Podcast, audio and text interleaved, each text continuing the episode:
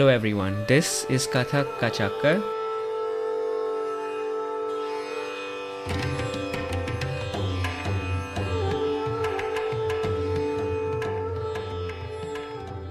My name is Pramit, and this place is designed to be a central platform to bring conversations with Kathakars across the globe. Today I have with me Apurva Bendre. She is an elite Kathak dancer and a splendid choreographer, and is a disciple of Guru Lata Bakalkarji. Currently pursuing her Alankar post graduation in Kathak, Apurva has 23 years of on stage performing experience. Known for her versatility, Apurva, a mime artist and harmonium player, is also a master of other dance forms such as folk, ballet, and contemporary. Being a celebrated Kathak dancer, she's been invited as a judge for many competitions, honored with immense appreciation all over India. She has performed for national television on multiple occasions. After coming to USA in 2017, Apurva was invited to perform in various events in Columbus and Indianapolis. Currently, Apurva is earning a PhD in health economics from IU School of Liberal Arts. Apurva, how are you? I'm good, Pramit. How are you? I'm pretty good. And yeah, uh, you know, I started my Kathak in Indiana and uh, came across your page and I saw people and I saw you dancing in the background of Indianapolis. So the first time when I saw your page, I actually had to do a double take. I'm like, there's no way. This might be a city in the US that looks like Indianapolis, but there's no way there's actually another person in Indianapolis. So it's always good to see your page and see you dance in the background of Indianapolis. So thank you for doing that. And oh, of course. so Apurva, I hear that you're doing your PhD and your Kathak together. So how does that work? I think people have a notion that when you're doing your PhD, you can only do a PhD and you're not supposed to do anything else. So tell us about that. Yeah, right. So um, I mean, growing up, I have always loved Kathak and I have always loved economics. So that was something which was going, you know, parallelly. Um, and um, you know, if not for economics, uh, I have got my training in Kathak so rigorously that, you know, if if not for uh, economics, I could have been like a, you know, 100% like a performer. Uh, so um, I got my training very seriously back in when I was in Mumbai. And so that is, I have like a solid foundation of that.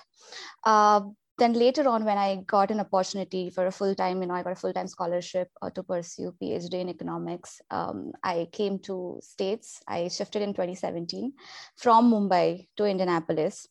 And uh, surprisingly it wasn't that difficult you know um, because when you are in like a same city like you know growing up people around you they know you that you're a dancer and things like that but after coming here i had to kind of reintroduce myself. And suddenly the entire environment was so different right? Like uh, small things like um, so growing up i used to do not just dance, but I used to learn music, vocals, Hindustani. I used to go for swimming class and uh, yoga class and many other things. So, but my mother was always there, you know, uh, to kind of make sure that everything is ready for me.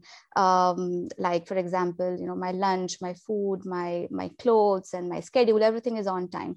Uh, but then shifting to states, everything was so different that you know suddenly you have to like make your own food, you have to clean your own dishes, you have to do laundry, and uh, you have to do your your grocery trips and things like that. So it was challenging in that sense uh, but not the other way around. Like phd of course it's it's it's very different than uh, you know uh, uh in indian uh, education system right? Like when i uh, my first year when i came here it was very much challenging in, in the sense that this education system was different. So the learning curve was very steep in that sense but doing kathak along with that was never a challenge um, but because of my what you can say like multitasking uh, nature from the beginning it was very helpful for me to you know kind of balance my studies as well as kathak and many other things in fact not just kathak. Um, but uh, different things. And um, i think i kind of made sure that i have a good um, set of friends and you know like a, a, a, strong basis. Like i had my mother back in mumbai but i don't have i don't have a family in indiana so uh, then building these relationships and you know things like that it's it's i think that's what helped me to get into both of these uh, things together. But yeah it is it is not easy like say because you know you have to do i have to do like my research. I have to i work part time um, and uh, along with that doing kathak is kind of you know sometimes you have to compromise on your like many other things because uh, uh, like i said you know cooking food or this sim- simple task it takes up at times like a lot of time uh, and energy. Uh, but yeah it wasn't that difficult i'll say but at the same time uh, differently challenging you know? It, it, it was not that i have to uh, balance um, uh, what you say studies in uh, kathak. It wasn't that. It was like a different different country different environment and different set of challenges. So yeah. Okay, understood. So it's not just, so it's what I'm understanding, it's not just the studies, it's not just the research, it's that you're doing it in a different country and you have to kind of figure out that country along with trying to figure out what you want to do as well. So right. on that note, like for you, when you're trying to, when you when you do your Kathak performances or your riyaz, do you how do you structure them with your work day and your classes and your research? Do you put them in the beginning or in the middle, or you kind of just go on the fly? how do you kind of structure that in uh, so i always try to have my riyaz mostly in the evenings and particularly more so during weekends. Weekends i do like in the morning and during the weekdays it's going to be evening. Now interesting part is the apartment which i stay has carpet all around. So the only place i can do my riyaz is in my kitchen mm-hmm. which has like a wooden flooring Okay, that's uh, so I move I move my uh, mirror from my bedroom to my kitchen every single time I do my riyaz, okay. and uh, you know the portable ones which you get in the Walmart. Mm-hmm. so I have those, and I move it to the kitchen, and uh, it's a very small space, but I make sure that I you know do my tatkars, I do some of my todas, and I do some of the tals, and I revise, and mm-hmm. Uh, because you can't take really spins and you know, footwork you can't really do on a carpet, uh, but kitchen mm-hmm. is a space where I'm like you know after I'm done with cooking and stuff like that, I ask my roommates to please please leave the kitchen area and I do my own riyaz. Okay, okay, yes. Um, yeah, my last apartment had carpeting too, and I was on the first floor.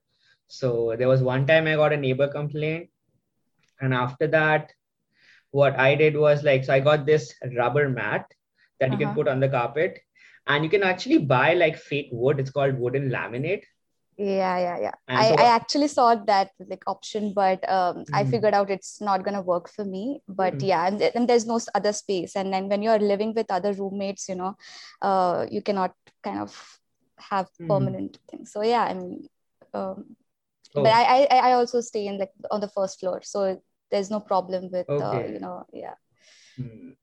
yeah because like what i did was like i had like five wooden laminates so it'd be like this just like a small square and that. And since i'm a beginning student yeah i can only i need i can only dance in one spot and i don't need to move around which right. is i can use that one spot i can do everything there together. Right. So yeah.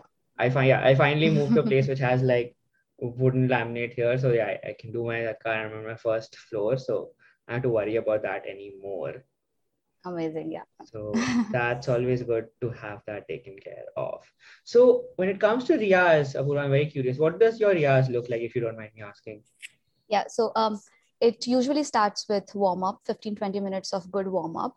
And mostly what i do is i go to gym because you know i'm restricted to space and time of of course because i'm sharing an apartment with other people. I go to gym i will like do my workout and then come back. So my body is kind of fresh i won't i won't do the cool down things you know. I'll just come home and i'll immediately start with my tatkars. Um, and mostly i do like you know take one baat a day of from one tal I'll practice that or I'll practice a ladi. And uh, I like to revisit my old tals, whatever I have learned. So I'll just take one tal a week and I'll just, you know, kind of practice that. I'll, I'll just maybe a day I'll just do todas, the other day I'll just do chakradhar todas and things like that. Or sometimes I'm in mood of just doing bhavanga. You know, I just I'm like so tired. I don't feel like getting up. What's bhavanga? I'm not aware of that term bhavanga is all the expressions so you have naikas you have uh, different uh, uh, sita haran or you know you have different stories so uh, under bhavanga section so there is talanga and there is bhavanga right okay. so talanga has all the toda Tukras, the main dance part what you will say and then later we do something called as bhavanga. which is, it's it's very vast uh, so you have to you know kind of uh, i mean I believe it comes with little, uh, uh you can't really practice it. I mean, it comes with little maturity as well. It's practice and maturity combined together. Uh, I mean, you cannot expect a 10 year old to, you know, do like a Bisarika Naika or things like that. Uh, but uh, now that I'm at, you know, at this stage where, um, I find it very, very fascinating. You know, I sometimes I'll just uh, put up any song and I'll just, you know, go into that mood and try to uh, uh, imagine as to how. So, so if there's just one line how will you do that one line with 10 you know 10 different so it's not like sitting choreographies which you see these days on social media. You know there's very wrong portrayal of people saying it's kathak uh, but uh, j- just one line with just one line what all can you show with that one line? You know by just using your facial expressions or some of the hand gestures. Um, so uh, you know just a, a slight eyebrow like use of this eyebrow you know um, or like eyes the, the meaning of this it, it entirely changes. So you have to really think about what you feel from you know uh, th- that one uh, part of a lyric and uh, what you want to portray what do you feel what all can you imagine. So sometimes i just love to you know get into that space and not necessarily for kathak. I mean i even sometimes listen to bhajans or like you know ghazal and i'll be like I, you know how, how can i express this just with my facial expressions? Um, so that is something um, i love doing when i'm like very tired. Uh, you know i don't have energy to just get up. Um, and um, sometimes um, i love watching kathak performances you know something on youtube or you know other instagram and things like that. That also motivates me you know. I mean even watching others is a kind of riyaz is what i think. You know you are constantly um, updating yourself. You're constantly trying to learn what is there. So when i have like rough days and i don't have time at all and i, I might be traveling from point a to point b in a bus all i can do is you know watch a performance. I don't have time to go home and rehearse. So uh, you know at in those times I'll, I'll, like watch a performance. I'll try to learn from that. Uh, so yeah i mean there are different different ways but i make sure that i'm always always connected uh, to my dance. Immersed in the thing. That's really interesting to know that there's so many ways of doing it. I always think if I'm not if I'm not practicing here, I'm not doing anything. I've never thought of like actually just watching performances or just listening to the dal or something like that. That'd be interesting. Uh, and also like this is uh, since I don't know a whole lot about Abhinay, Abhinay and all that since we haven't gotten there. Is Bhavangika, Bhavang considered a part of Abhinay or is that a separate thing altogether? So it's yeah, Bhavanga is uh, Abhinay, right? So when you pro- hmm. perform like a Rangamanch, you have the introduction of, uh, so you will do uh, like a, a Vandana, you then there is a format you are you aware of that format it's there's a vandana then there will be like a uh, one tal usually the dancers will perform like uh, uh, any any tal and then so under that tal there will be different toda tukra tihai paran and so mm-hmm. on there's a format for that then the part of bat bat or it's like so it's a footwork kind of section okay. and after footwork there is this abhinay part or also called as bhavanga part so basically a dancer during a performance tries to showcase you know that how he or she is you know good with each of these aspects right? So you have to give your performance. It's a whole performance. It's not just spins. It's not just footwork. Mm-hmm. it's like a mm-hmm. complete performance. So complete performance includes all these things. Okay okay. Understood. Yeah i've seen one rangmanch performance and yeah i didn't quite get all of it. Like there are all mm-hmm. the sections of it. I didn't uh, I, I like I read the whole thing and I, I didn't quite grasp what comes where. I do remember like the Vandana coming 1st mm-hmm. the Tarana towards the end, but yeah, I don't quite mm-hmm. understand the whole thing yet. That's for sure. Yeah, I mean during so in uh, exams in Mumbai, you know, they're conducted by like Gandharva Mahavidyalaya. So in India, we have this set of exams. Uh, okay. are you aware of those exams? Like, uh, no, so, let's let. I mean, I've heard a little bit, but just tell me a little bit about them first So there are like seven levels. I think now there are eight. Uh, so once you complete all these uh, exams, uh, seventh or eighth, I think it's the Visharad. So during my time, it was only seven, and I think they changed it to eight, and again it's back to seven if I'm not wrong. So I, am not sure about the current uh, this thing. Um, but so once you complete those seven, then it's Visharad. So it starts with Prarambhik, Praveshika Pratham, Praveshika Purna. So there are levels, right? And each exam, I think for first two or three exams. Um, it's only practical. And then you also have theory. So now it's theory and practical. And i think during visharad which is like your graduation that final exam uh, it's like you have a viva but as well you have like a rangamanch performance. So a dancer is expected to have you know know all these things. So you will have like a 40 minutes per particular performance at rangamanch then the examiner will ask uh, like questions. So that comes under viva and uh, yeah so that's how and the written exam is different. So that's how the exam ex- like the entire exam format is. Okay so when you say rangmanch and the exam format is that the same as like the rangmanch pravesh the first solo performance or is that done separately?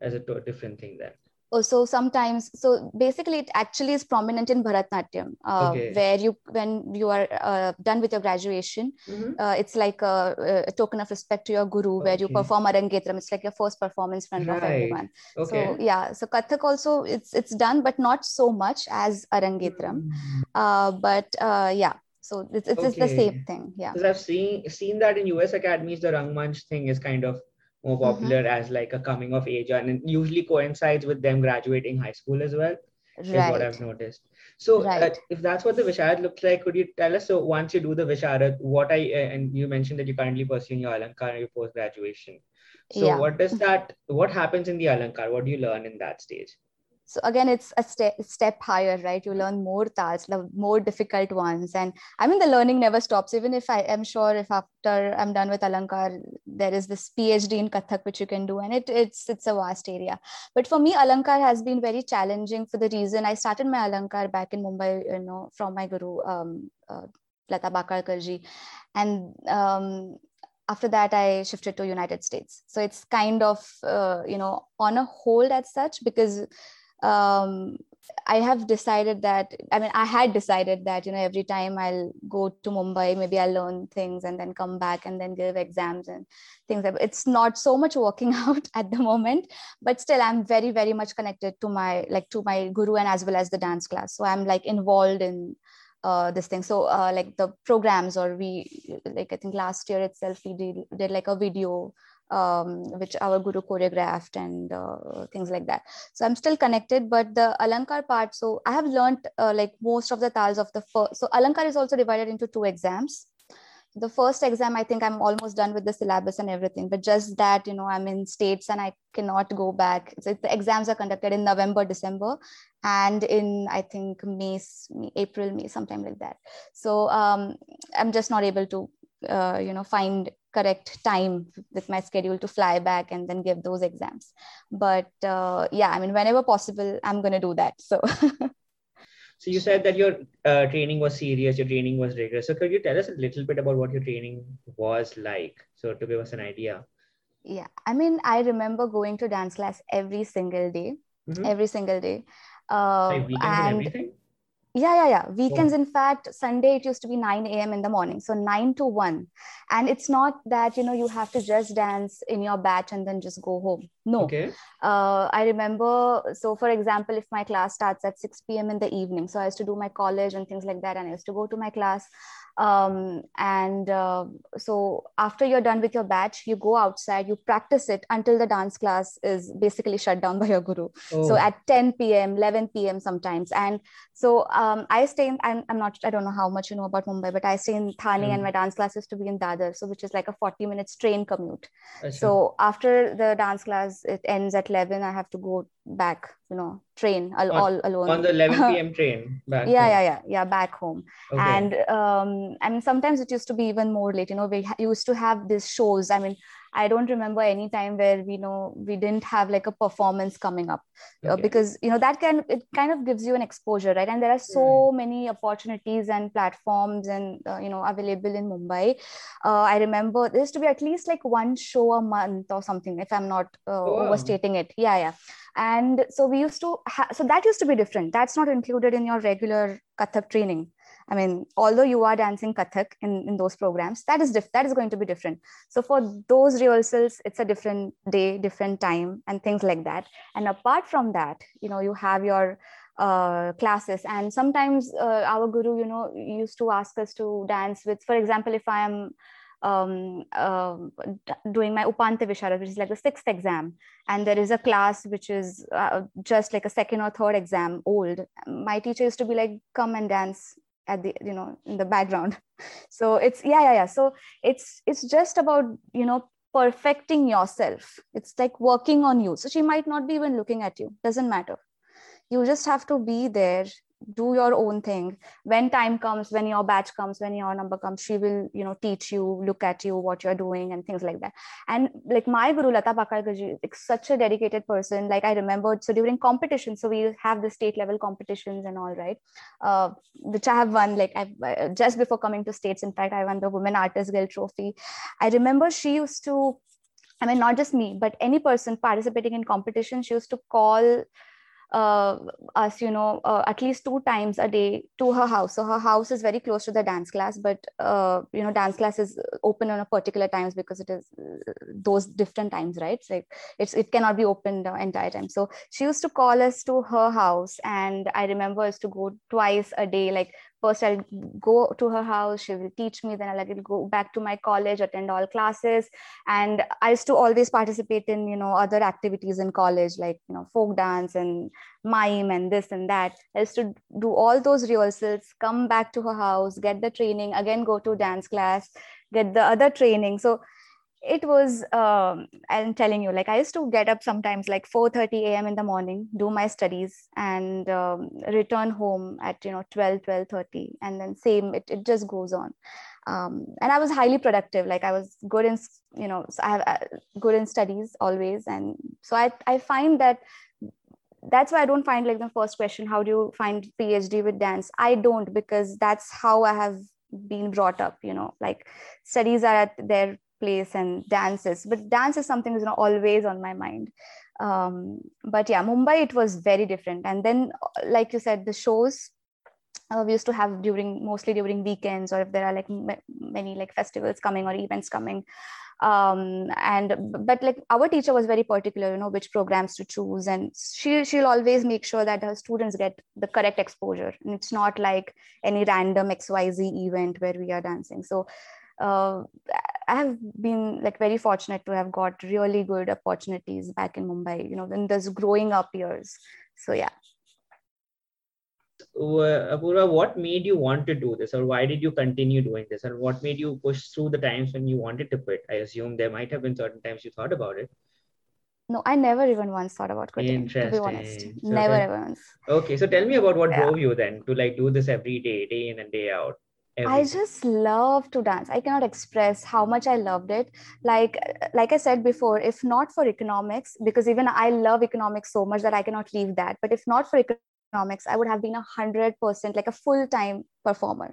So that's how i have also you know when you go for example to a swimming class like i have attended my swimming class you know just to learn how to swim right? It's not like a career. Like I, I never thought that i'm going to have a career in swimming and so you know i have to learn and practice swimming day in and day out. But i have done that like that for dance.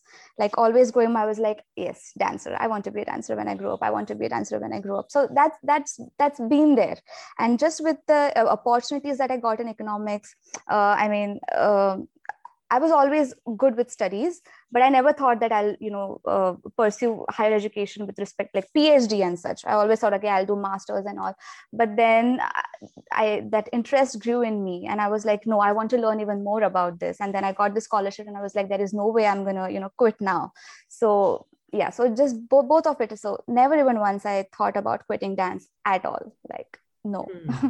Okay so then the next thing that comes to my my question is about competitions because so i've had say there, there, there I've interviewed a couple of people who currently live in Mumbai. So one was Mhm. Nikitaji Nikita Banawalikar, and one other person is Akhileshji Akhilesh Chaturvedi. So kind of both of them Bombay, and the, both of them kind of told me like this thing where if you throw a rock in Bombay, you're going to hit a dance academy or you're going to hit this. And there's so there's a lot of like intense competition just around dance academies, Kathak academies, and and Bollywood all existing in the same place. So first of all, when you were competing, were you competing against just other Kathakas or were you like doing overall dance competition? What was that like? so again it you know it really depends on your guru right Right. so there are i'll say 365 days i think there will be some or the other competition happening in mumbai no doubt. But it's upon your guru. So it's not that you know a competition comes and I, I can just go and participate in that. No i have to take permission from my guru. And my guru will make sure that there is some level to that competition. You know she's not going to let me just go and you know uh, dance on any random xyz competition. She'll make sure that there will be students coming uh, uh, you know who who come from uh, what a nice background or you know uh, good gurus. So so there are there is a different level of competitions i'll say. So many times what used to happen is you know for example uh, in college for example um, uh, you know the cultural um, uh, teacher she used to like the professor she, she'll come and she's like hey apurva this competition is happening here. I think you should go. So their interest is basically that you will get them a trophy right? That's their only. But i have to ask my guru can i go? And then she'll you know she'll carefully read everything you know where it is coming from what's the eh, organization and you know what students are going to come like because for her the competition is for her students to get better right? When you compete with other kathakas like other people otherwise you're not never never going to know. So you only see the people in your dance class. You don't know what's outside but during competitions you come across different uh, dancers from different dance classes different gurus and that's when you see and that kind of motivates you that oh you know this girl is she looks even younger to me and wow look at her she's dancing. And and you find new connections and always it's it's always competitions are always healthy is what i think. But only those competitions which have some standard you know what i mean? And so you have to trust your guru with that. If my guru says no do not go for that competition i'm not going there so yeah How do they get judged, especially like I guess start, just starting uh, like uh, so the competitions you went to were they like Kathak versus Kathak or were like all dance forms? I guess let's start with that. no no no just kathak Just Kathak, just right? kathak and yeah yeah So how do they judge, or what on what criteria did they use to judge in competitions? there will be very senior kathak artists as judges like very very senior so uh, yeah so you have uh, so usually a typical kathak competition will be like you know 5 6 minutes time. And in that you can perform either like a rangamanch you that's a challenging but yeah we have done that you know trying to yes yes. Uh, in 5 6 minutes i have perf- i have a yeah yeah. It's interesting but so it's again it's it's your guru's uh, this thing you know how to exactly um, make it a perfect package of talanga bhavanga the footwork and everything so that it's like a you know perfect. So even five minutes uh, we, we call it lists this performances. So we have this five five minute list we have 15 minute list. So depending upon the time allowed in that competition uh, we will perform rangamanch. Or sometimes uh, if just like two three minutes we might just perform like a tarana or you know simple sargam or things like that. But mostly what i'm the competitions which i was talking about which are very you know high standard and they they usually have this rangamanch and many times these are uh, performed live like with the live tabla player harmonium player like the singer and like li- live artist even if it is a 5 minutes. Yeah So you haven't Uh, are these, when you say live artists, are these people you get time to practice with before, or you just meet them yes yes. Okay. no no no no no. That's okay. a proper practice sessions happening uh, before. I see. uh, that yeah. So many of these are recorded but uh, many times you also have like live performance. So even for competitions in mumbai you will find live musicians there uh, on stage which Hmm. is so life is performance is very tough you know than compared to because anything can go wrong but at the same time it also helps in a way where way where uh, you know if you have like a good rapport and something wrong happens they kind of take care of you like okay. you know they'll yeah so it, it both it's both ways okay. but uh, yeah So do you have like a story where on, on competition you were on stage, something went wrong, but it got taken care of either by you or like the musician or something like that? Uh, I haven't done many live for the competitions as such. Okay. Uh, like I've done live performances, Yeah. and like for the live performance, oh, many times it has happened. You know, like sometimes um, uh, I remember uh, during one performance, my ghungru it came out, and I was very tense. So that is it's, it's a very nerve wracking situation because my guru she doesn't like you know to, if your guru is it's coming out especially on stage it's not a good thing. And i don't know what happened. I always you know make sure it's all good and all. But during that one particular performance i remember it was coming it was coming loose and i was getting super tense because more than half of my performance was left. And um, i just kind of you know looked at the like uh, so the, my um, other colleague she was doing the padant and i kind of looked at her and you know i she understood and uh, i went in the wing and uh, the tabla player he continued playing. He did some bandish. And it was the audience just felt like it is Part you know just another a part of a performance. He Oh, just took sweet. care. He told some tihais he did some an audience clapped and everything was good. I tied my ghungru and i was back on stage. So people don't know what happened but these are Oh. small small things you know which uh, uh, during a live performance you can very well take care of. So if this would have been a recorded audio you know Right. i there was no way for me to stop you know it Right. would have been like a yeah so Okay. yeah What do you look for when you're trying to choose the people you work with? What as what characteristics and so for a stage performance or what like for uh, what collab because because back yeah no because back in mumbai again these collaborations are you know basically your guru's this thing right so she will pair up or she will form the groups and things like that but now coming to states when i am like on my own and uh, things like that uh, there are a couple of things which i look as to um, first thing i always love to uh, uh, kind of play with different genres so I won't just stick to Kathak. I'll I'll go for Bharatnatyam. I'll go for Odissi, You know, different things. And um, another thing is um, what I'll say commitment, commitment to time, uh, because I'm always kind of you know very tight on my schedule. So when I give my hundred percent, I I may you know I'm expecting the other person to give you know as uh, equal or if not less. Uh, but apart from that, I kind of get uh, see that you know um, whether I'm going to learn something from it or not. That collaboration is it worth in terms of learning? If it is just going to be just random, you know, I, I, I, don't, see a point in doing it right? It has to be a learning. Even if it is a, an extremely small thing doesn't matter. It has to it has to be some kind of learning. Uh, otherwise there is no point is what i think uh, and that's why when i talk about different genre is is that's that's what i am uh, you know it helps where uh, I, I don't know much about other dance forms so that's where i always kind of it's it's it's a fixed thing that okay at least i'm going to learn something new uh, but with other Kathak dancers or things like that, again, it's, uh, you know, there are different gharanas, there are different working style. uh, so you always learn something with collaborations. So yeah. have you found it easier or more difficult to work with one or the other? How- What has your experience been like? I find it more easier. I don't know why. Okay. Because I am like, I go with uh, z- z- completely coming out that, okay, I do not know anything. Please, you know, educate me. Educate me. And it's very fascinating to find how can you um, kind of uh, adjust Kathak, or I won't say adjust it, you know, kind of uh, uh, collaborated with other dance forms because Kathak is so kind of uh, fluid in a way where it can be, I think, you know, it can be molded into any any any way. It's what I think. You know, it's not as rigid. You know what I mean? Like it, it's more flexible.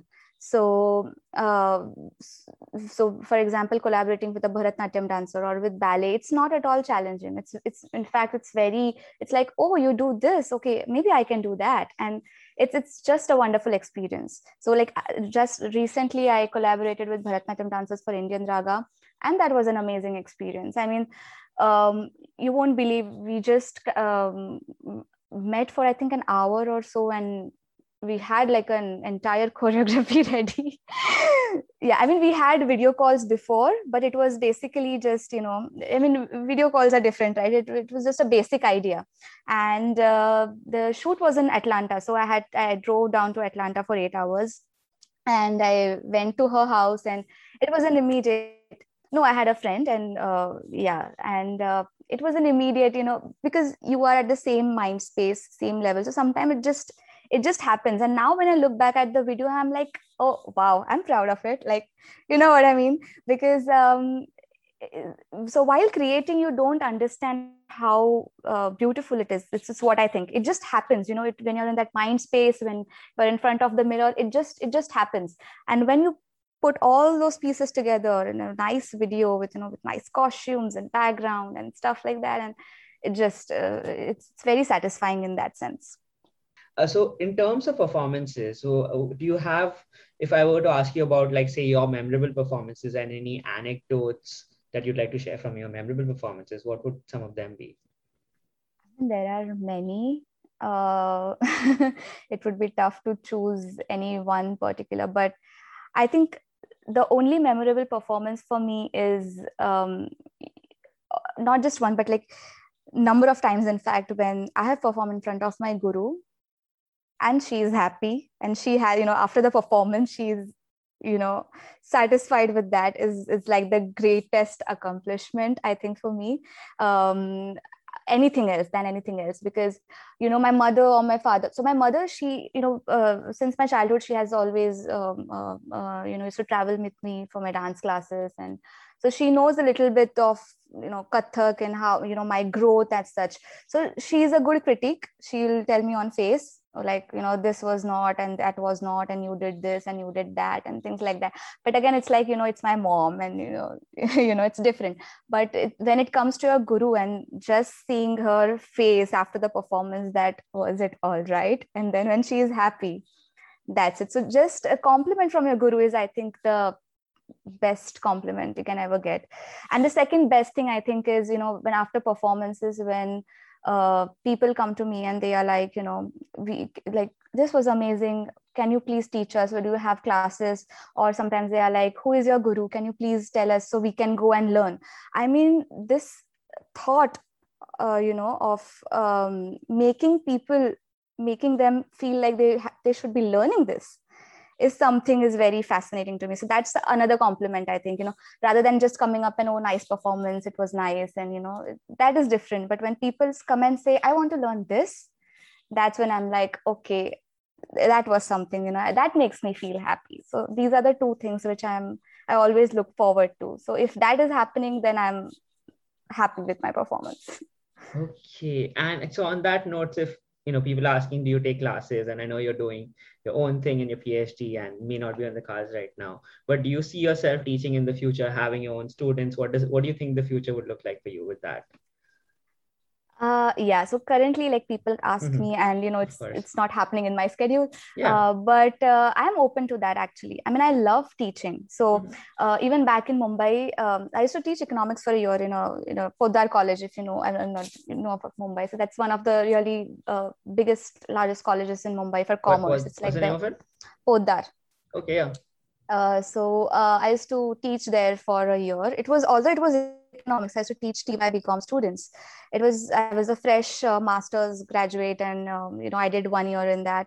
And that time, um, I realized that I love teaching. It yeah. doesn't matter what it has to, you know, the subject of it, uh, yeah. uh, because I like I used to teach to my friends. I used to teach them mathematics. I'll teach them, you know, economics. Different. I used to teach some dance, some choreography here and there so i realized in that one year that i love the process of teaching. So maybe teaching is something um, which maybe i don't know i'm keeping that option open as well.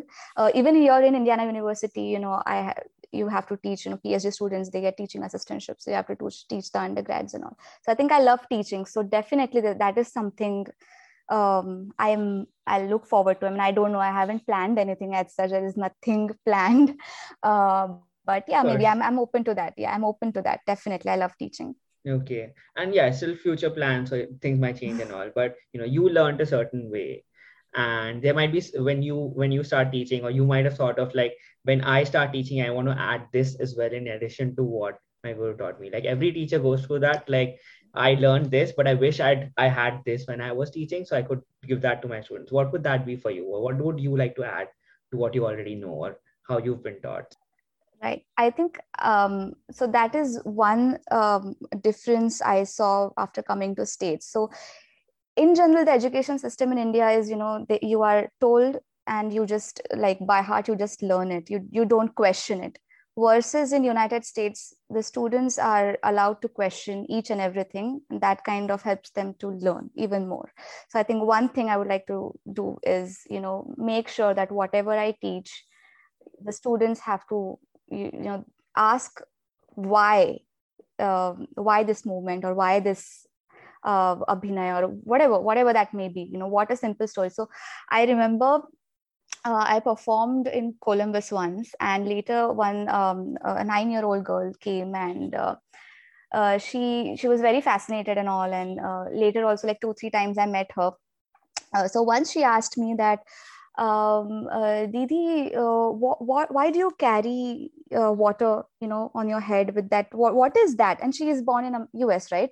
Although her parents are Indians. And I, I have to tell her, oh, so I have to explain to her the entire history. There were no taps before, you know, and there is a certain way you carry a pot in Kathak. There are different, there is actually gat, you know, uh, matke uthane ke prakar it is called as different ways of lifting a pot yeah so there there are things. So of course the people the kids are gonna question all that like because they have never seen all this. So i think in my approach i will just you know make them um, ask me as much questions as possible rather than just telling oh this is the only way you should do it you know? There can be a different way we don't know like you know it's it's their imagination right? We they, we have to i think um, make sure that we expand their imagination as such. So yeah that is one thing for sure yeah like i was i was i've always been the kid who asks questions like in school in college in grad school and that's kind of why oh. i do a oh. podcast as well if that makes sense so that's why that kind of comes yeah. to me about asking yeah. questions because like for me it's yeah. always been that if i have a question i know someone else in the class does as well right right. is that i'm the one doing it for them kind of. Right. So no talk- there are always like you know two three students like you i think even back in school but like majority of the students they don't you know question because mm-hmm. i don't know they are afraid of the teachers or gurus or i don't know what. It's kind of you know uh, like mostly the spoon feeding uh, system. I think it's in india you see a lot of spoon feeding kind of system. You're just told and you but again it's changing. I mean this generation i see um, this gen z so called they they question a lot of things. And okay. that would be really interesting how uh, you know they question things in kathak and how it's going to help even kathak and them. Like it's a, it's a parallel thing. So yeah. Okay. And since we're talking about gen z and you talked about you know and you're asking your questions you know one of the things you're really passionate about is attracting a younger generation to kathak. So how do you go about that yes so um, I mean, like I said before, um, my motive is to um, make sure that I um, kind of uh, introduce Kathak to as many people as I can. It is not restricted to just Indians or Desis or Americans or you know any other uh, part of the world. So my motive is to make sure that I introduce Kathak to as many people as I can. Now, if I suddenly start doing Rangamanch to an American crowd, they are not going to understand anything, right? Like if to perform a that Rangamanch, you need an educated audience. Educated audience in a sense, Kathak wise right so they should understand the nuances of kathak that oh th- this was uh, 15 matra tal and you did so many spins and then you landed on some oh wah kya baat hai. that comes so when you go to such performances and you have a certain set of audience yeah. uh, have you attended those uh, before these kind of performances i've attended one rangmanch pravesh okay. which was like someone's graduation okay okay okay. But yeah, so, no yeah uh, i mean uh, it uh, like initially when i started i didn't yeah i don't really understand a lot of performances yet. I'm not really there. So yeah. Yeah yeah. So that crowd is different right? So you cannot perform rangamanch in front of america or any other you know general crowd expecting expecting them to appreciate the art form. So what i think is okay let me make it easier for them. I'll take a song or like a one variable which is known to them so mm-hmm. if I mm-hmm. take a semi-classical song, it can be, for example, Alabela Sajana Ayori. It is not, uh, I mean, it is classical, but still, because it is used in Bollywood, people know that song, right? Right. And if I perform on that song, people are like, oh, we know the song, we know the lyrics, we or maybe uh, non-desis might feel like, oh, we know the instruments used in this song, or you know, right. there are something something is known so at least okay. one variable is known and now the only unknown variable is some different dance form so okay. that makes them i think uh, you know more attracted and i get so many people after performances you know you're in united states asking me what was that again? It's called kathak you know especially the american ones. They're like what is it called? It's all kathak. Oh i'm going to research about it. Where can i learn this? How you know how how do i learn this? What do i need to do that uh, to learn this? Are, are what are these bells and how do you wear them? And there are so many questions so many questions. So i think uh, uh, using kathak as you know as a medium to educate like using semi-classical as a, as a way to educate people about kathak is more fascinating to me and i think it's very important is as important as doing a rangamanch so once you attract crowd to it and once yeah. they start learning obviously yeah. they'll shift to people who know about kathak and watching rangamanch but mm. it's a hmm. process you just cannot expect directly a random person to come in rangamanch and start appreciating the dance form so i think both of these aspects are important as good as performing a rangamanch it is important to attract you know you have to take kathak into mainstream i feel like. And for that you have to you can you know it, it, the song part i think it makes a difference. You know it can be jazz for a, a, a sort you know a, a particular crowd or can be edm it can be many. So you just tweak it a little bit according to your audience and that's it. So so that it's very easy for them to digest and it attracts them. So that. So in mumbai you had all these years of experience. You had your guru and you had this reputation built you had you know this notoriety and fame. You came to indiana kind of just starting from scratch if people don't know about you. So how did you build start building your reputation and all repertoire in indiana? Uh, right. So um, i remember when i was leaving Mumbai, my guru told me that Apurva doesn't matter what you do, just keep dancing. That's it. And it kind of stuck with me. And uh, initially, I was worried that, you know, okay, I'm going in a different country and I have to reintroduce myself. Nobody knows me there. You know, how, if, if at all, if I'm going to get a chance, you know, I didn't know anything. Uh, but you won't believe like three days into united states and i was already performing in columbus uh, with like for 800 people three days um, yeah yeah. Just three so that's i saw that's like the jet lag hadn't worn off by then or something. That's pretty impressive. yes yes. Yes i i, I caught uh, one of my seniors and i was like can you please drive me to uh, Colum because it's a one hour drive from indy. And uh, i went there and i performed. And from there so in columbus has a lot of uh, really good um, uh, musicians and dancers like kathak bharatanatyam yeah they have a git uh, group. And i have collaborated with them quite some time now and we have very various shows um live performances and all. So uh, for me like because i performed there that, that was like my first performance i uh, got that exposure and suddenly uh, you know from there i got the opportunities elsewhere. Uh, it was like a word of mouth and um, also because i'm into university. So we have this student organization. It's the indian student organization called desi jags. Um, and i started uh, you know uh, so right now i'm the president uh, serving as the president of that organization. Uh, but it kind of gave me a way into the university to perform my dance. So usually when uh, like what I saw here was when they talk when they say about um, Indian dance or music, immediately it comes to them as oh bollywood. It's it's as good as bollywood. That's it. They don't know about kathak. They don't know about bharatnatyam much. They don't know there are some fancy uh, looking costumes but they really don't know anything about that. So i was like okay let me change that. If i'm not getting so many uh, rangamanch opportunities out there let me create one for myself. So i uh, conducted an event called Nrutyotsav through my Desi Jags. Um, and it was a fully uh, university sponsored event, like university provided food and everything. And we had, I think, 300 students, all Americans, non-Indians and uh, Desis and all mixed crowd.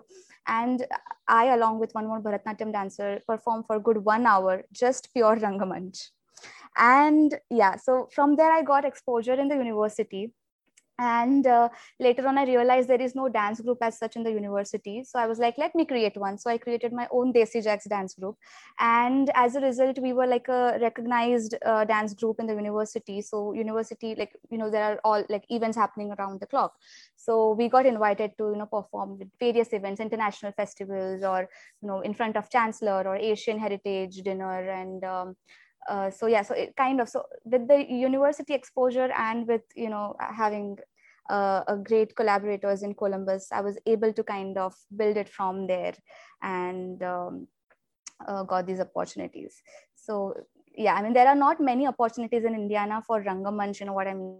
The pure kathak uh, initiating crowd which i was talking about earlier. Uh, but i was like if there is not one let me create one that that happened. Then with covid things have changed you know. Uh, it was all pre covid it's more more like a word of mouth and you know pub- publicity that wise. Uh, but then covid happened and all stage performance everything just stopped. And uh, i wasn't very active on social media before that. But then after covid i was like okay you know there has to be something uh, you know i cannot live without dance and i have to perform so that's when i started you know recording my videos things like that. And now opportunities are coming through social media like a lot of uh, collaborations or um, uh, you know it can as, as, simple as judging competitions or uh, things like that. So now it's so more social media because uh, physically we are not yet allowed to you know perform uh, back on stage. Uh, but that's how it went um, and it's it's going great so far. Okay Okay, yes, that's interesting. Like, we'll come to the dance group as well. But since you mentioned being a judge for competitions, now kind of you're on the other side of it, and because we're just talking, we just a few minutes ago, we are talking about you being in competitions and ask, asking you what do the judges look for. So, how does Apurva Bendre as a judge look for when they're when you're looking at dancers? What are the things that matter to you? Um, I think you know it's it's it's very kind I find it very easy to judge a person. I mean, you know, to see if person is genuine to the art form or not. I think that is what my uh, entire outline is when I, when I'm judging a competition. I should see the hard work in every aspect. You know, hard work in terms of the choreography, hard hard work in terms of performance, hard work in terms of uh, the costume. And there are very minute, minute things I, and i should be able to see that that person has you know genuinely tried to make sure that because every so like a performance is a total package. It is a it is makeup costume it is how you look how you carry yourself uh, you know choreography your entire uh, set so called performance it's a, it's a thing like multiple things. So i think that has to come out uh, very properly. So uh, it necessary it shouldn't be like so i remember when in my school days once uh, my mother there was some radha krishna song and i was sent by my school this competition it was a good competition but it was a semi classical dance competition. And um, there was this some radha bolo bolena some something some some song like that. And my mother dressed me up with a you know um, ghagra choli. And uh, it, it was a decent ghagra choli uh, but the judge i think she gave me second prize or something. And later when my mother asked you know you know what things we need we need we have to improve on you know for the next time. The judge said oh you didn't have a proper costume. And my mother was like what is a proper costume? And she's like oh, this is a very simple dress. You know it should at least have some so it should have some beads. It should have some like uh, glittery stuff on it. So that was a total different. So i'm not talking about those kind of costumes when i see you know. It has to be so if it is a uh, so, so that was a bummer at that time you know and i totally don't associate with that kind of so you can dance on a simple uh, uh, what a kurta pajama also that's fine but i mean it should be relevant to your what your dance form is. Right now i cannot dance in jeans and uh, this thing and dance kathak and give a rangamanch. So by costume i mean that it has to go with what you are doing and just not um, it shouldn't be like gaudy or you know trying to just make a statement with your no it shouldn't be that. Everything has to be subtle. It has to be a good package. Because i remember like back then you know there used to be parents who used to spend a lot on their costumes and and my, my mother my mother never did that she was like no i have this sari wear it if you want and you know that's it or we will rent something decent but uh, there the, i remember the, specifically in school you know when um, uh, school inter inter school competitions i remember there used to be some parents used to be like very passionate about oh my mm. kid has to look the best and okay. they'll do like a lot of so all these things are not need at all so uh, okay. yeah so so uh, yeah so on that note i guess this is something i'm always curious about like costume selection and colors and all that. Like for you how do you uh, like if you figured out that this is something you want to do like a dance or a performance or something you want to put out how do you decide what costume is appropriate or what is appropriate for that and what colors to do? How does that process work in your mind right. So back in mumbai again it was different because there were options for me yeah. to rent out. If not if i can i cannot stitch on stitch on my own. Mm-hmm. but now that i'm in states it's very limited. So i have a set wardrobe. I have some five six costumes with me and i basically mix and match with them. So depending upon the the song the, my choreography where i'm going to shoot the background the color palette uh, and how convenient it is going to be to dance in that particular uh, uh, you know costume. So everything is it's, it's well thought well thought of in that way. Okay. And so speaking of well thought of uh, kind of want, want to come down come out to like say the videos you put out on social media with like your choreographies which are kind of mostly semi classical right so mm-hmm. could you tell us a little bit about because like those videos look beautiful, like you like you said, very well thought out. So could you give us a background as to I'm only seeing the end thing, like oh really wow what a video. So what goes into the what what goes in the background? Like you think like starting from like you thought of okay I want to do this song to that video. What what needs to happen from there to the end? Um, yeah well first thank you. You are liking it. Um, so yeah I, so it so happened you know uh, i started making videos because covid happened. I was not able to dance on stage right? Mm-hmm. so i remember for my first video i went to indy canal and i uh, i had a friend who took the video and all. And uh, later on i was trying to find editor to edit the video. Soon i realized it's not going to happen. I'm not going to find a person because i'll tell you dance editing is like d- dance video uh, editing is very different from editing any other random video.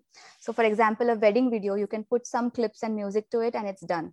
But for dance, it has to match beat by beat. You know, the person editing is has to have the knowledge of the music, the lyrics, and even kind of be acquainted with the dance form, right? Then only you can uh, kind of edit it. So I found that the way I'm uh, my perception is or the way i'm imagining this and I, the way i want to uh, make this uh, choreography look like i'm not i won't be able to convey it to anybody. Uh, no, i'm not going to find it anybody in states and even if i find somebody in india it's going to be hard for me to communicate you know because of the time zones and different issues. So i was like well if i'm not going to it's so difficult to find let me do it by myself. So i started editing my own videos. Now like because i have learned you know music and also so that kind of it, it, it kind of easier for me to edit my own videos. Now two three videos down the line i realized now because i know editing i can kind of change my choreography to camera focused choreography in a way where you know now i can play with angles and different kind of shots because i know how to edit because i know how my end output is going to look like my process of choreography has changed completely. So i had a question on this. So uh, even before shooting can you just can you visualize it in your head? Like what is yes gonna... yes oh. so that's how it happens so this is the stage where now first the product comes into my mind the okay. output comes into my mind and i exactly know how i'm going to edit that so that that way i go on and choreograph it. So it's the other way around. First used to be choreography and then editing but now it's like what's the end product going to be like? So editing has helped me to choreograph. So my choreography has completely changed. After two three videos now i completely do the camera focused choreography um, and which helps me to you know play with different shots and angles and camera movements and things like that. And uh, then slowly uh, so it's it's it's like the direction the cinematography it's all me. Like because i have this complete output visualization uh, it's very difficult for me to you know hire somebody and explain to them oh i want this long shot you know coming from left to right and i'm going to do this movement from here to here and you have to exactly match my steps and speed and it's very difficult you know that way so i just have a friend whom who i show we do like shot by shot. I practice with him you know how i'm to um, uh, you know I, am going from left to right. You come here you, you do this. And i kind of he's a very good listener. You know you have to be a very good listener i think for that. And he uh, takes those shots very beautifully. And um, uh, yeah so basically i direct i do the cinematography i do editing like all by my own. So in fact the indian raga video which uh, the tarana takita i have edited that video myself yeah yeah. It has got now hundreds of thousands of views. And that and even the other production i, I was there uh, like i helped the editing. I didn't edit myself but i was like directing uh, uh, how to edit it. So um, yeah so that has like changed. And i think that is helping uh, me and my entire videography process uh, to be you know much smoother. Hmm. and i guess that term is not familiar to me. Camera based choreography. So yeah. camera focused choreography. Camera focused yeah. choreography. So what is that and how is that different from regular choreography? So regular choreography is basically when you dance for audience, right? Right. You have an you have an audience and okay. So when you're performing on stage, for example, there there is a crowd, you don't look at any one person.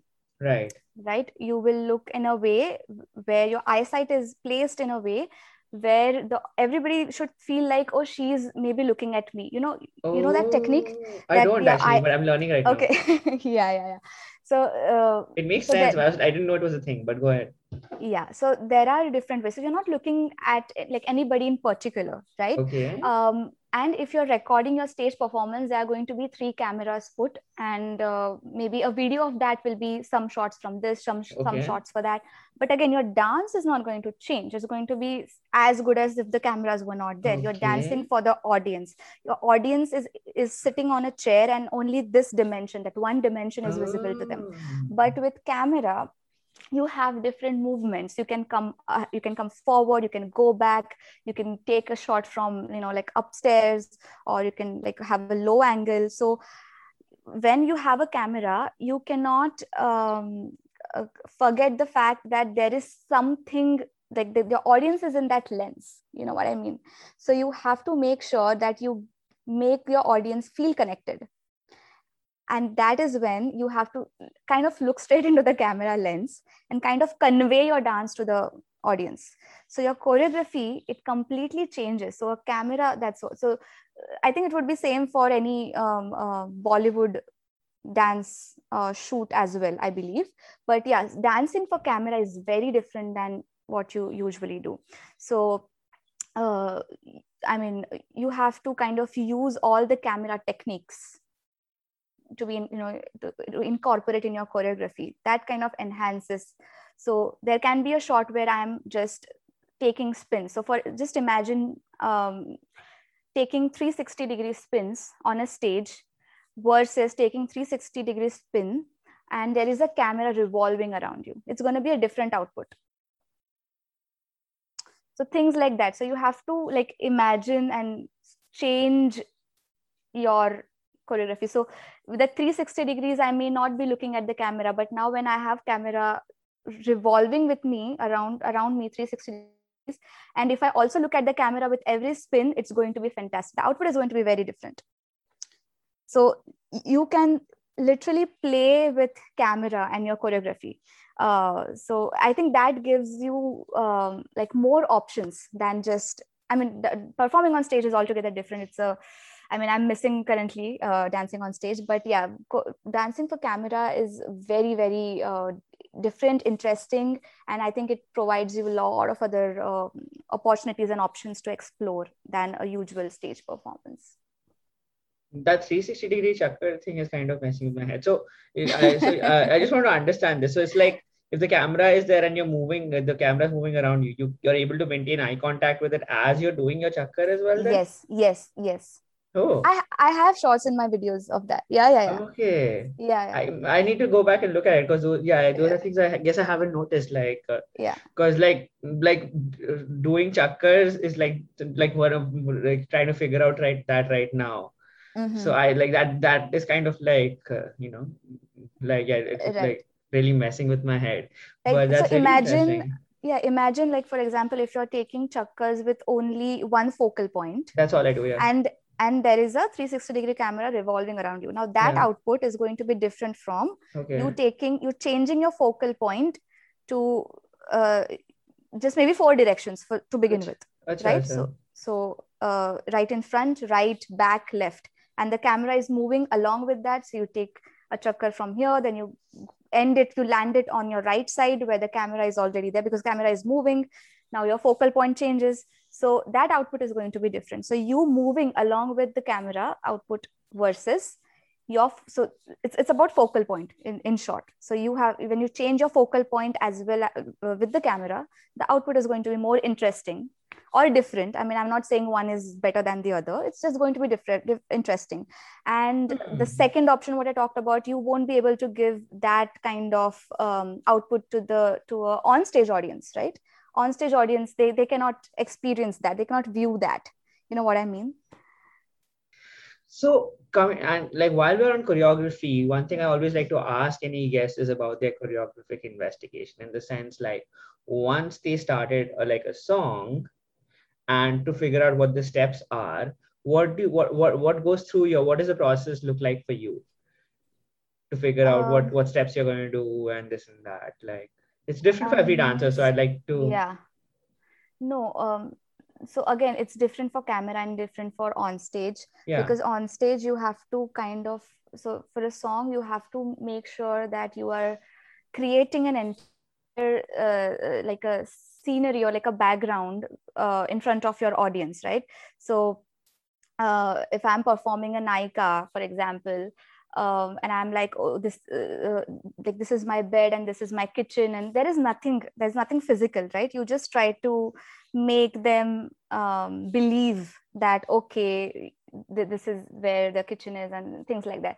Yeah yeah create a world yeah yeah. So that is different. But when it comes to camera um, i think um, what uh, again at the same point is the camera movement and what uh, uh, uh what you say the, the the lyrics of the song along with your movements and the camera movements i think that has to be aligned to convey your message. So for me when i choreograph for uh, videos uh, particularly um, there is actually no process you know it just comes. So the first step is i'll just sit around and i'll think about the output how the overall it should look like second of all i should be in the correct mindset and you won't believe. Sometimes i just do my choreographies in 15 20 minutes and i'll be done with yeah. Uh, yes yes. But again i'll credit that to my training you know because i don't have to spend much because of my good training basic training which i have done back in my uh, like uh, growing up days. So i just have to stand in front of mirror. Once i have like an image of what i want to do i'll just have a mirror in front of me and i'll try to see how it's looking like because sometimes you think oh you know this movement looks nice but when you look in the mirror it's totally different and it doesn't look good. But sometimes it looks good in the mirror but when you record it it doesn't look good yeah so i always so my first step is always uh, first i choreograph with the uh, mirror and second step is i'll just have a mobile phone and i'll have a, a camera and i'll record myself and i'll view it like number of times to see you know what is not looking good or what can i change and uh, where can i use uh, a particular movement and things like that. So uh, for me it's it's a uh, first first step will be deciding uh, like choreographing in my head like you know a general idea.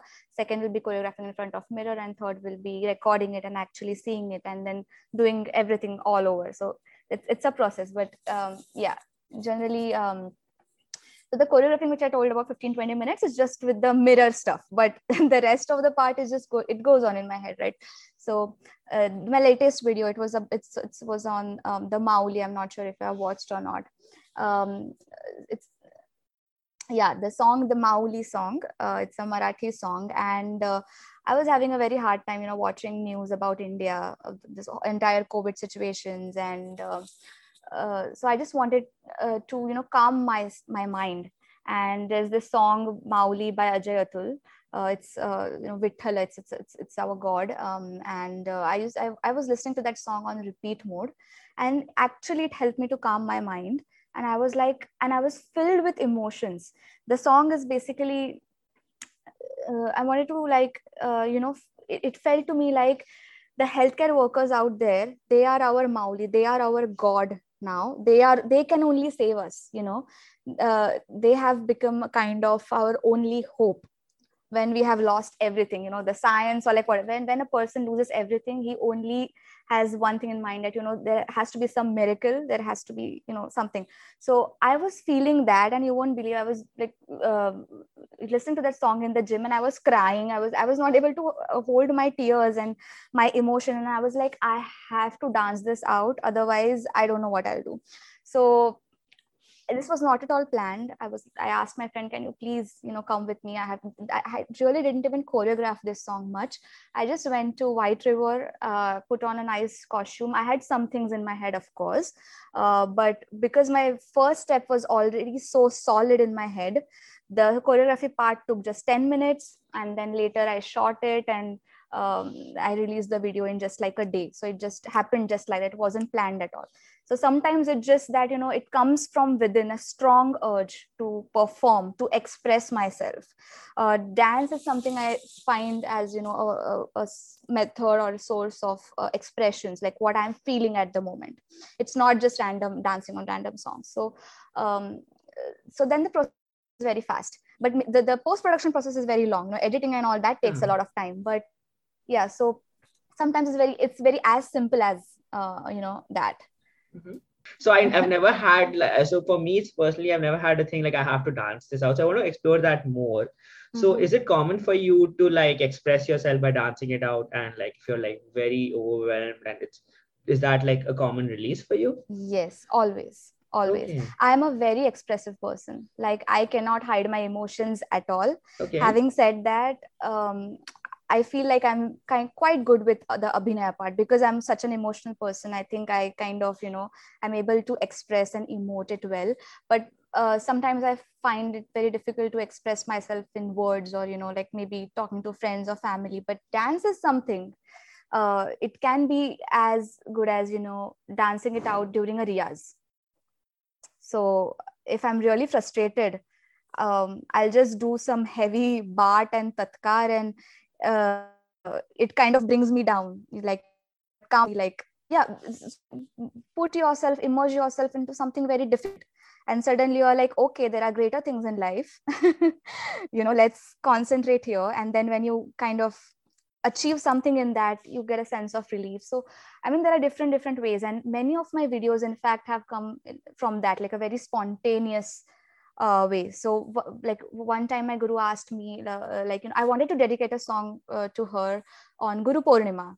So immediately, uh, Mana Mandira, that is one Marathi song, Shankar Mahadevan, that came to my mind. And whatever I'm dancing, it's very genuine from my heart. I'm like feeling that. So most of my videos or dance performances are, you know, a way of expressing myself what i'm and i feel very relieved you know after that. I feel right. very relieved. But if i do not perform i feel like like literally i feel like i'm suffocating myself or something like that. I mm. have to i have to express it out. Okay. And there's something you mentioned in the beginning of the conversation. You mentioned support. Uh, so you said like having a good support system was kind of essential to be able to do the things you want to be able to do. So can you give us an example of that? Like how having the uh, like having the kind of support you needed came out when you needed it to uh, so yeah i mean so back in mumbai it was my support of my parents right like my so um, I remember my so my mother she used to wake up before me and sleep after me. I don't know. She has really sacrificed a lot, a lot. Uh, so till the time I was kind of independent to travel, she has always traveled with me, and she kind of quit her job, you know, so that she could give uh, me time and that is something uh, i don't know how i'm going to pay back to her. I think i can never do that but i'm very grateful for that. Uh, so um, that strong support system. And my father like he never even like uh, uh, you know asked me even once why are you spending so much time in dance? So nobody in my family is anywhere related to arts arts or music nothing. And in fact my dad he wanted me to be uh, you know he wanted me to learn hindustani which i did. But later on i found that i like kathak more. And because the time is limited i was like let me concentrate you know more on this. So but he never got upset with anything. He was like whatever you want to do you know he was always there to support and provide our family. And my mother she has sacrificed i mean everything for like you know for me. So she'll make sure that um my breakfast is ready. When i come home you know my food is ready she'll give me four or five boxes uh, uh, you know uh, of food uh, during the day because entire day i'm outside. So uh, that way she really took care of me. I didn't really have to worry about anything. Just that when i came here i understood how much work she was doing you know like when you start living independently you're like yeah how hard it is to recreate the same recipe yes. consistently. Yes yes yes. So that is something very very important you know going to shows so she's there to drive you she's there to take care of everything. She's there to iron your costumes. She's there to uh, you know uh, whatever you need she's there. But right now you have to do everything on your own. And you know i'm i'm doing my makeup. I'm doing that dupatta. There is no help you know. So kathak dupatta is something i, I feel it it's it's um uh, i often uh, find it difficult to do it all by myself. You know you, you have to put pins and the Kathak costume, the traditional costume, have you uh, seen the dupatta? It is tied in a particular way. I'd, uh, okay, Uh, fine. I know what you're talking about. So, uh, so wait, you're not talking about the one where you just knot it up and you're doing it No, for no, no, no, no. So tell me about this one. So you take it from like one of uh, on one shoulder, and the other end goes backwards, and then there is like a kambar patta on it, uh, and you need to pin up it, you know, on your back, and um, there are like multiple uh, what you say things which you have to take care of, and I often struggle to do it solo, you know, independently, and that's when I always always remember my mother. I'm like, how was she doing it? You know, I wish I had her, or like because you're, I mean, I do have and all but I, I mean obviously every time i'm not gonna get help right uh, for so so my mother back then she used to do my um, hair my makeup my costume and everything. And um, uh, of course i do everything else on like, independently now. But there are some things you know which uh, sometimes i like i wish i had a help you know with few things. But uh, like here i'm doing everything on my own. So yeah but touch wood i have got great set of friends. So that kind of helps so for example if i have a really busy uh, uh, week i have good friends who go and get grocery for me or you know uh, roommates who like cook for me so i don't have to. So again the support system what i'm talking about are very small small things but they let you they let you do what you want to do. You know what i mean? Like it's it's not a restriction that okay i have to eat now but i also have to study but i have to compromise on my study or my dance because i have to do like a basic activity of eating. No. I'll have a friend you know he'll like maybe cook and get to me or i mean i'll also do vice versa but that's quite few fewer times. But uh, again a great a great support system. And again i'm here i'm doing so many multiple things like Pramit uh, um, like uh, like I said, the Desi Jags thing which I have, the dance group that I have, uh, I have the research, I have part-time job. Uh, I also started another YouTube channel called as Videsified, which basically helps international students who want to, um, uh, you know, uh, pursue higher education abroad. So I make videos and we have some 13, 14,000 subscribers now and that. So we make regular videos on that too. So there is a lot of going on. But again, this is what I think makes me most productive because when I'm doing one particular activity, I'm 100% in that uh, so that's why i can do like multiple things uh, you know at same time with a great support system without which i don't think so i can do any of it um, so yeah it's very very important i feel like it's a blessing to have good friends and family around so this brings me to a question which I've been wondering about because you when we whenever we ask you a question there is a back in Mumbai part of it and there's a US part of it. So Yes. Apurva Bendre, the Kathakar, like Mhm. You know, there's the Mumbai phase of you and there's the US phase of you. How have you feel like how do you feel like your you have evolved in the sense of how you view Kathak in this past, like from Bombay to US? Like how's that changed or how's that been for you? uh, yeah like you rightly use the word evolved so again back in mumbai it i had a i had an environment around me. I was very protected you know in a way. And i had my guru and i had my parents and everything was very protected. And suddenly uh, into a different country it was intimidating. And i feel i felt like it would be intimidating but it was not so much. And now i'm to a point where i feel very blessed to have got this experience and opportunity. Uh, you know having to explore everything by myself uh, be it opportunities or be it be it anything you know when you are completely away from your home family and comfort zone i think it gets the best out of you. So i think right now i'm in a at a phase and stage in my life where i'm i mean although i miss mumbai performances and my guru and all that life but still i feel very very fortunate to you know having got this new opportunities uh, and uh, new ventures and things like that. So i think it's it has only happened because i was out of my bubble so uh, yeah i'm very very grateful for that and i am sure it will be um, uh, I'll be able to, uh, you know, progress and um, find myself even more as time goes. Hmm. And when it comes to progressing, um, and this may be early days, who knows what, do you see yourself making Indianapolis your home base, or do you see yourself moving to another city and doing this all over again? Not all over again, but you know what mm-hmm. I mean, mm-hmm. like finding yeah. another city and all that. So, what, yeah. what does that yeah. look like for you? Yeah, I mean, Indy is great, but uh, when it comes to maybe Kathak and dance, it's not so much. So, um, and so I'm, I'm right now, I'm keeping my options very open because I'm still uh, completing my PhD. So my first target is to, you know, complete that. And then maybe later on we'll figure out. But again, I'm very much open to, you know, move around and wherever opportunities come, I'm just ready to, you know, uh, go and explore. I don't want to uh, settle in a particular place just because now uh, now Indy has you know it's it's comfortable for me. It is becoming like Mumbai to me, right? It's it's my own bubble. So I don't want to uh, kind of restrict myself. If there is any other opportunities, I don't mind going and starting all over again. I, I really don't mind doing that. As good as I am productive and I'm happy with my you know dance and my um, career and things like that.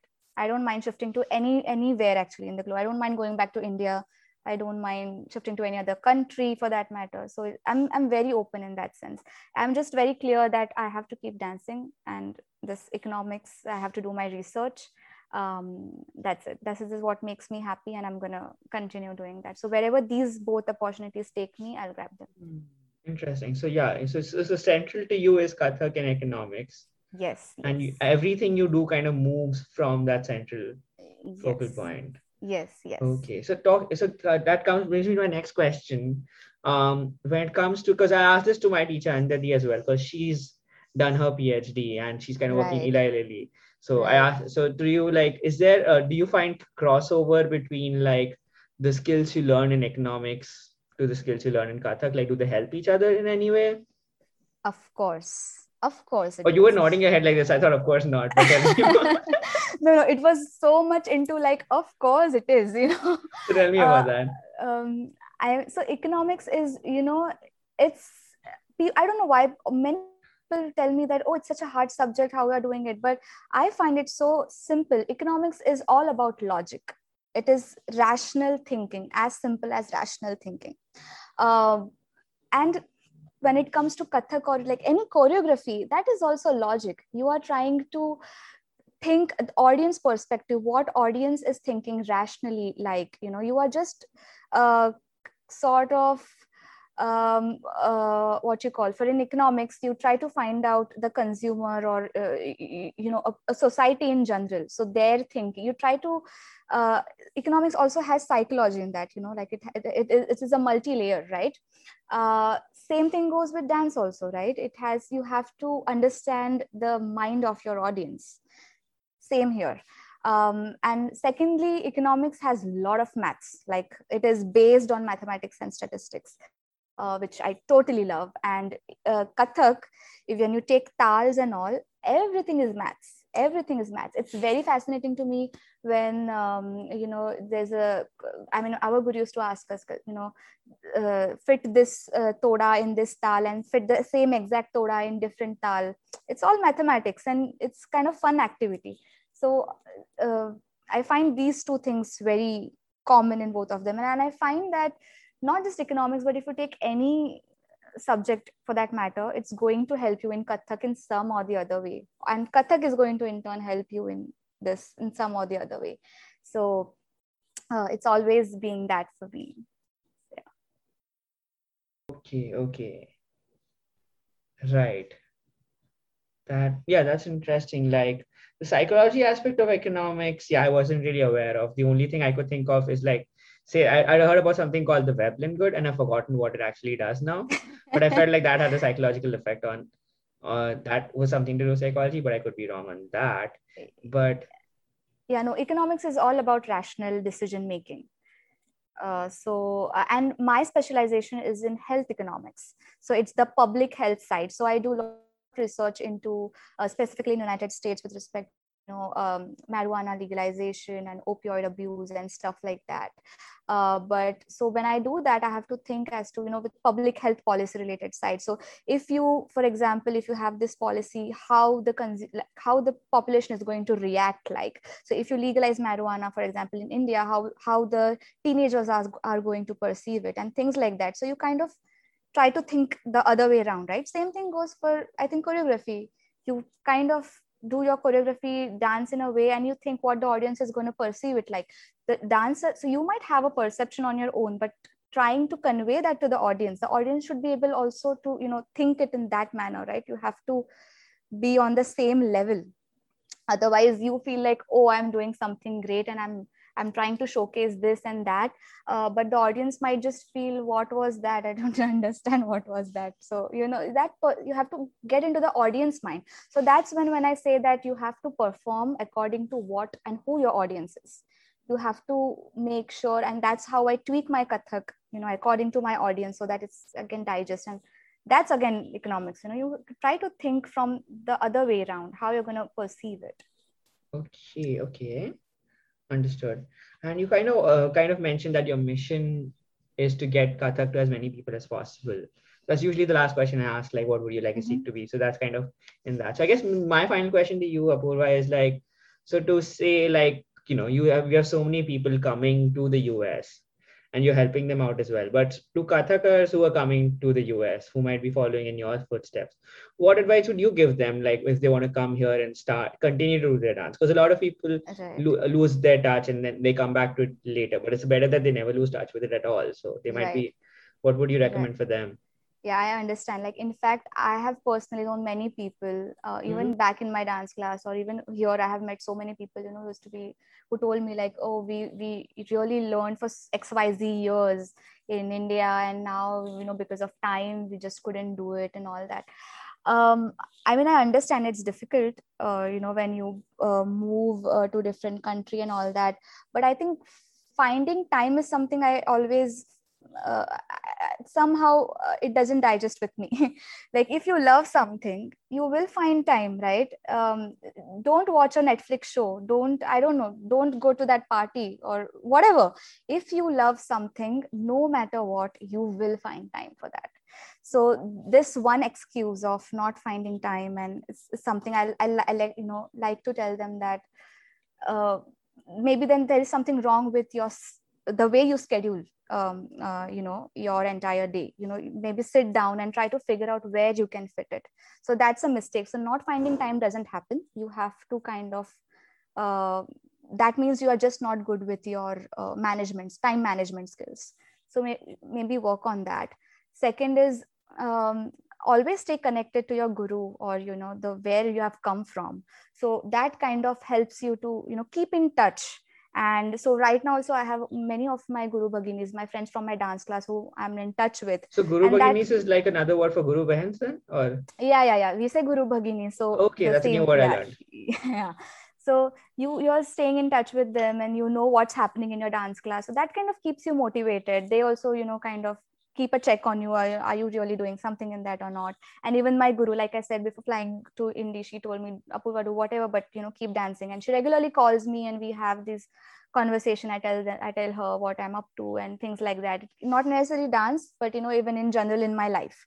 So i think having this rapport so stay connected to your roots stay connected to your dance class. That is one thing. And third is find somebody you know in and around you. Like it can be in a university dance group or it can be um, uh, you know any dance class over here but find somebody who will motivate you enough to just get up and dance. That's it.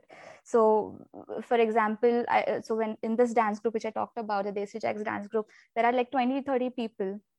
And many of them uh, they are like uh, you, you, know i mean they give reason we have assignments we have that and this. But then when you have an event a college funded event you don't have an option but to dance. Now you have a deadline you don't have an option and then they will come and then dance and then be like oh thank god this was there we feel really good.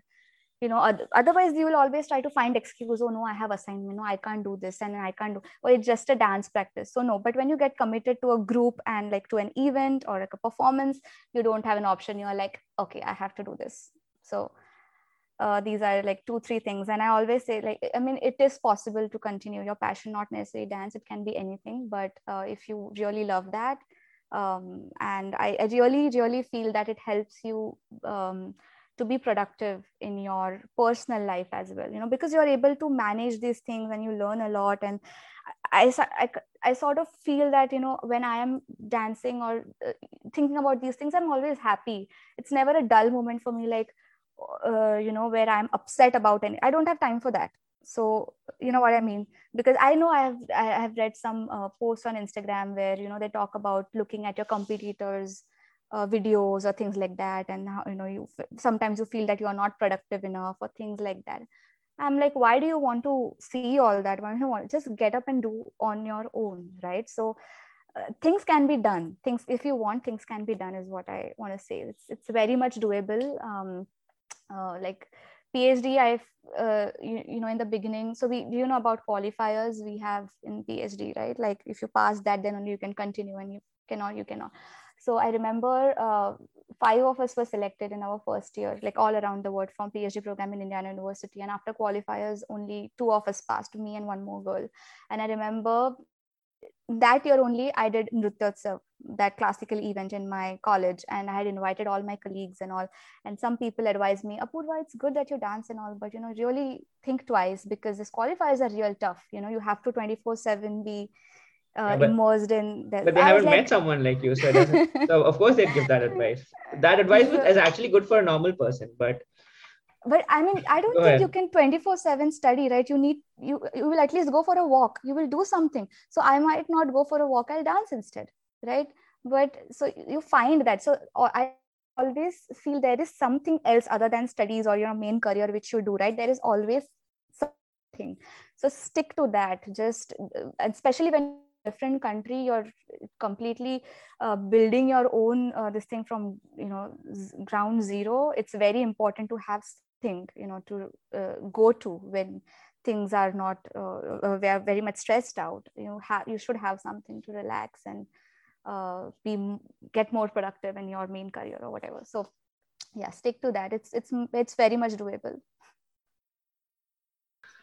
awesome i one of the fav- my favorite things about doing this podcast is, is that I get to meet people who are this driven and this passionate. And when they talk about it, I, I just want to sit and listen. And that's why I enjoy doing this. So yeah, with this, like I kind of bring this episode to a close. Thanks a lot, Apurva, for doing this. This was a lot of fun. As you thank can tell, you so I've been much. I've been learning a lot this whole time. So yeah. Yeah, thank you so much for having me. This was fun. Yeah. mm-hmm.